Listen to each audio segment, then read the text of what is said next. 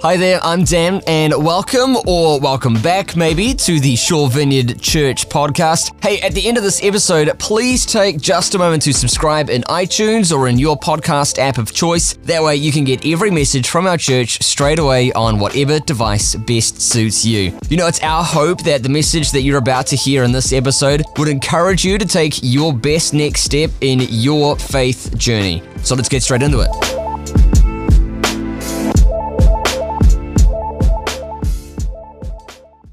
Um, like the Raiders of the Lost Ark, uh, the Ark of the Covenant gets opened and all the Nazis kind of melt. That was kind of what I was expecting. Um, but God is faithful, and, and He granted me the essence of my request in such a way that, that I could understand it, or at least partially understand it. And, and when I received that kind of vision, I could see them through God's eyes. I kind of was surprised because I'll be honest, I expected there to be a lot of judgment in those eyes still. I hadn't really got to that place yet. And, and even though I wanted to feel justified by there being judgment in those eyes, I, I couldn't find any. And I, I there was only love and affection. Um, I could tell that he was aware of their struggles and the things that they were having issues with. And I could sense sadness um, for the ways those struggles were hurting and affecting them. Um, but I couldn't find any judgment. I couldn't find any judgment to justify my, my viewpoint. And, and this was really confronting for me. Um, and I still don't fully understand what that, what that really meant. Um, but I do know that for me, it meant that there was no way I could go forward with judgment for them in my own eyes. So, pressing into that kind of judgment free vision um, proved to be an even greater gift than just being able to see them um, at that time was. It, it, really freed me to love anyone I come into contact with, um, even if they're a bit thorny, and sometimes, um, especially because they're a bit thorny. It, it, enabled me to see the person that was behind this struggle um, and become a force um, for healing for those people, and, and, not just another person laying on more burdens and expectations and things like that. And um, I think that's quite an important truth for me is that God sees our identity at its core. He doesn't, he kind of not, not, necessarily ignores, but he sees past all those things that kind of get layered on top of us um, in life, the, the things that come up in our behavior because of the traumas and the struggles that we go through. And, and he sees the essence of who we are. Um, now, I may be hyping up this experience a little bit too much, so I'll forgive you if you now expect me to ascend into heaven. Um, but this new perspective was, was a big deal for me, and it made a massive difference both then and, and now. And, and, this gift of perspective is what made it possible for me to genuinely engage with this year um, of internship and to have a real, genuine love for each and every person who walks through those glass doors out there. Even if I'm not always great at, at showing it, the love, the love has been there underneath. Um, and even when I'm feeling down or unwell, it is seeing you all through the lens of God's lenses that is, it has fueled me and kept me going.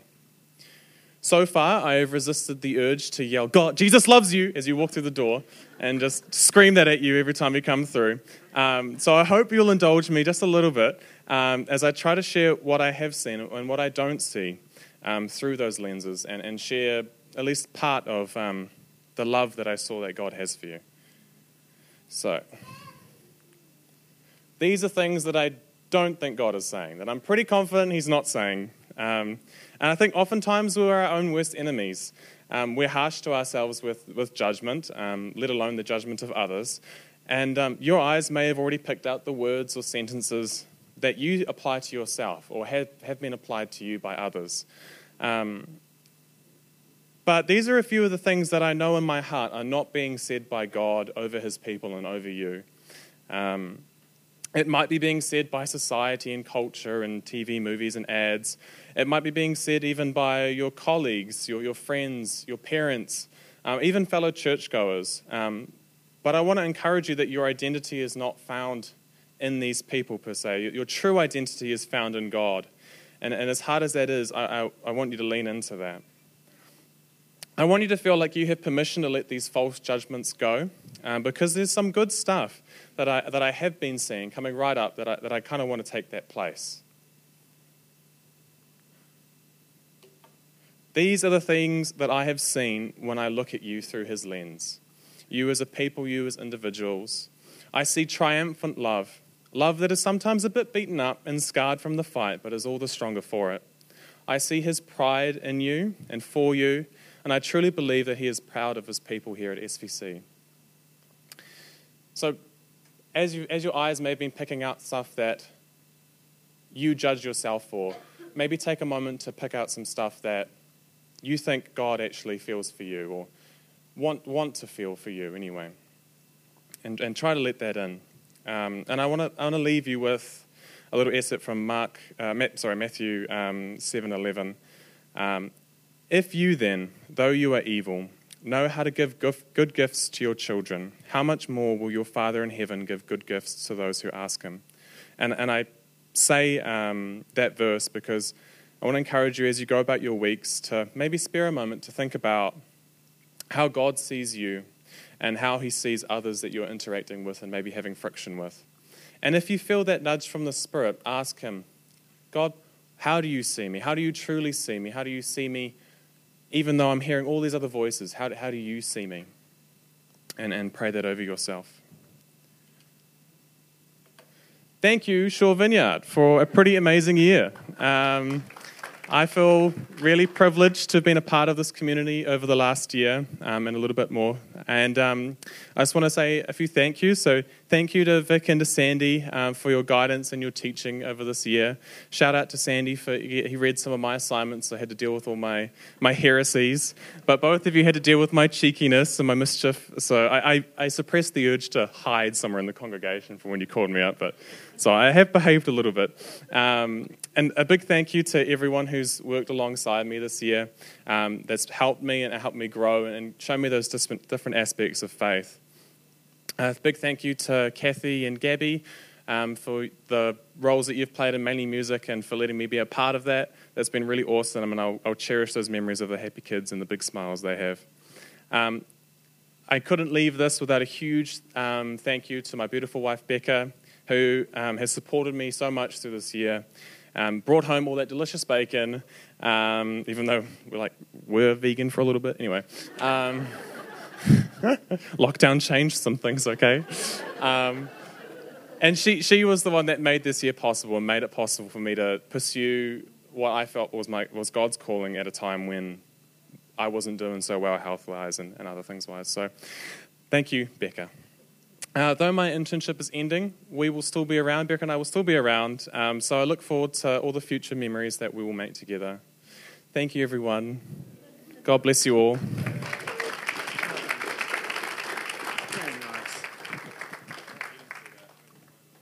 Yeah, one, one minute too. One minute too, too long. Isn't that great? He is cheeky too, I've got to say. Yeah, that, was at least one thing he said that was true. So there you go. Well done, Fraser. It's just uh, awesome to have had you. Yeah, exactly. Uh, it is a fantastic thing. So what a what a great what a great and and wonderful thought. And so even in amongst all of that, it's really important just to remember the the essence of what Fraser's saying to us and to grab that and keep it. We've been doing a little bit of a um, uh, a journey in communion, and I thought that it would be great for to ask Fran to to share a little about communion this morning in our second nine, just to, to lead us forward in that. And so this is Fran. She, it's, it's hard to introduce her. For everybody else, I ask, I ask them to send me some things about what you'd like, um, what they'd like me to say. But I didn't even ask Fran because I don't know. She's my wife of 37 years. She's uh, most of my good ideas come from her. Um, she is really smart. She is really beautiful, and she is feisty. So there you go. She has a feisty daughter as well, and I think that comes from her. So there you go. So this is Fran. Thank you, I think. uh, well, I'm just going to jump right in. Have you ever thought about what you would order for your last meal if you were on death row? Kiwi born American photographer Henry Hargreaves took a deep dive into this last meal thing when he heard that a death row inmate had ordered but then didn't eat his last meal, which prompted the Texas prison authorities to take the last meal option off the table. Literally. No one gets one now. You just get your regular prison rations. So Henry discovered that there was no visual record of any last meals, and now that the last meal had been served, um, it was too late to capture this weirdly touching and humanizing aspect of a man or woman's last night alive and what they might have for tea. In an exhibition called No Seconds, he recreated and shot the Last Suppers of 14 death row inmates, some of whom it turned out, unsurprisingly, to be innocent.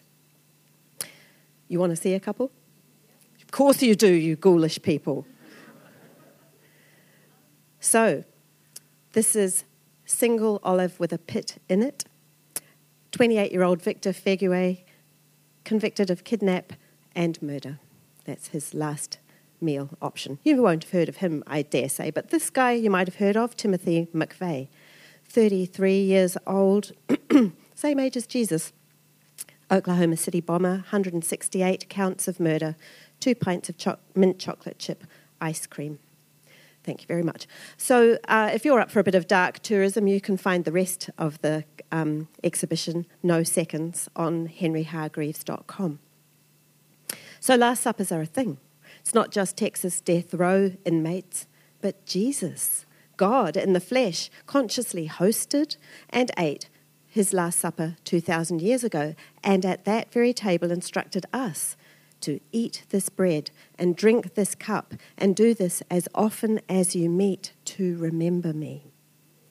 Jesus was eating the ritual Passover meal with his friends on that night, a significant annual meal eaten by Jews since the time of the Exodus when God told them to kill a lamb, paint the doorposts with its blood as a sign to the angel of death to pass over their houses and spare their lives, to eat this lamb with bitter herbs, and to pack their bags and be ready to hit the road, because this was the moment of their liberation from 400 years of slavery in Egypt and the beginning of the journey to the promised land, during which they would become God's people in a special covenant agreement struck on Mount Horeb between God and his friend Moses. But the human divine meal goes further back than Moses and the Exodus. There's a marvelous, mysterious meal in Genesis, way before any formal Jewish religion or Jewish people. Abraham and his wife Sarah followed God's invitation away from the gods and people they knew and into a new land. Abraham, in the heat of the day, is resting at the door of his tent and he sees three figures approaching. He offers them hospitality. Sarah makes cakes of bread, and they slaughter and prepare a young calf. And during this meal, the three men become one voice the Lord. You need to hear that in capitals L O R D. It means God. And the Lord promises Abraham at this meal that he'll become a father, not just to a son, not just a tribe, not even just a nation, but countless individuals. And we, in fact, are among the children of Abraham here today. So, the hospitality of Abraham, seen here in Rublev's brilliant icon, is also a theophany, an appearance of God. It prefigures communion in its mysterious interchange of human and divine. Food made and raised by human hands is served to God, and God brings to that simple meal real divine presence, life, a whopping promise. The cup and the slain calf that we can see on the table here in the cup is the, the calf head, actually. Already indicating that God in Jesus would, in, would provide the ultimate satisfaction for our deepest hunger. The table and the feast is a powerful recurring image throughout the entire 66 books of the biblical library. From Genesis to Revelation, God tells us over and over, I have prepared a table for you. It's in the Psalms, and I love this rendering of Psalm 23.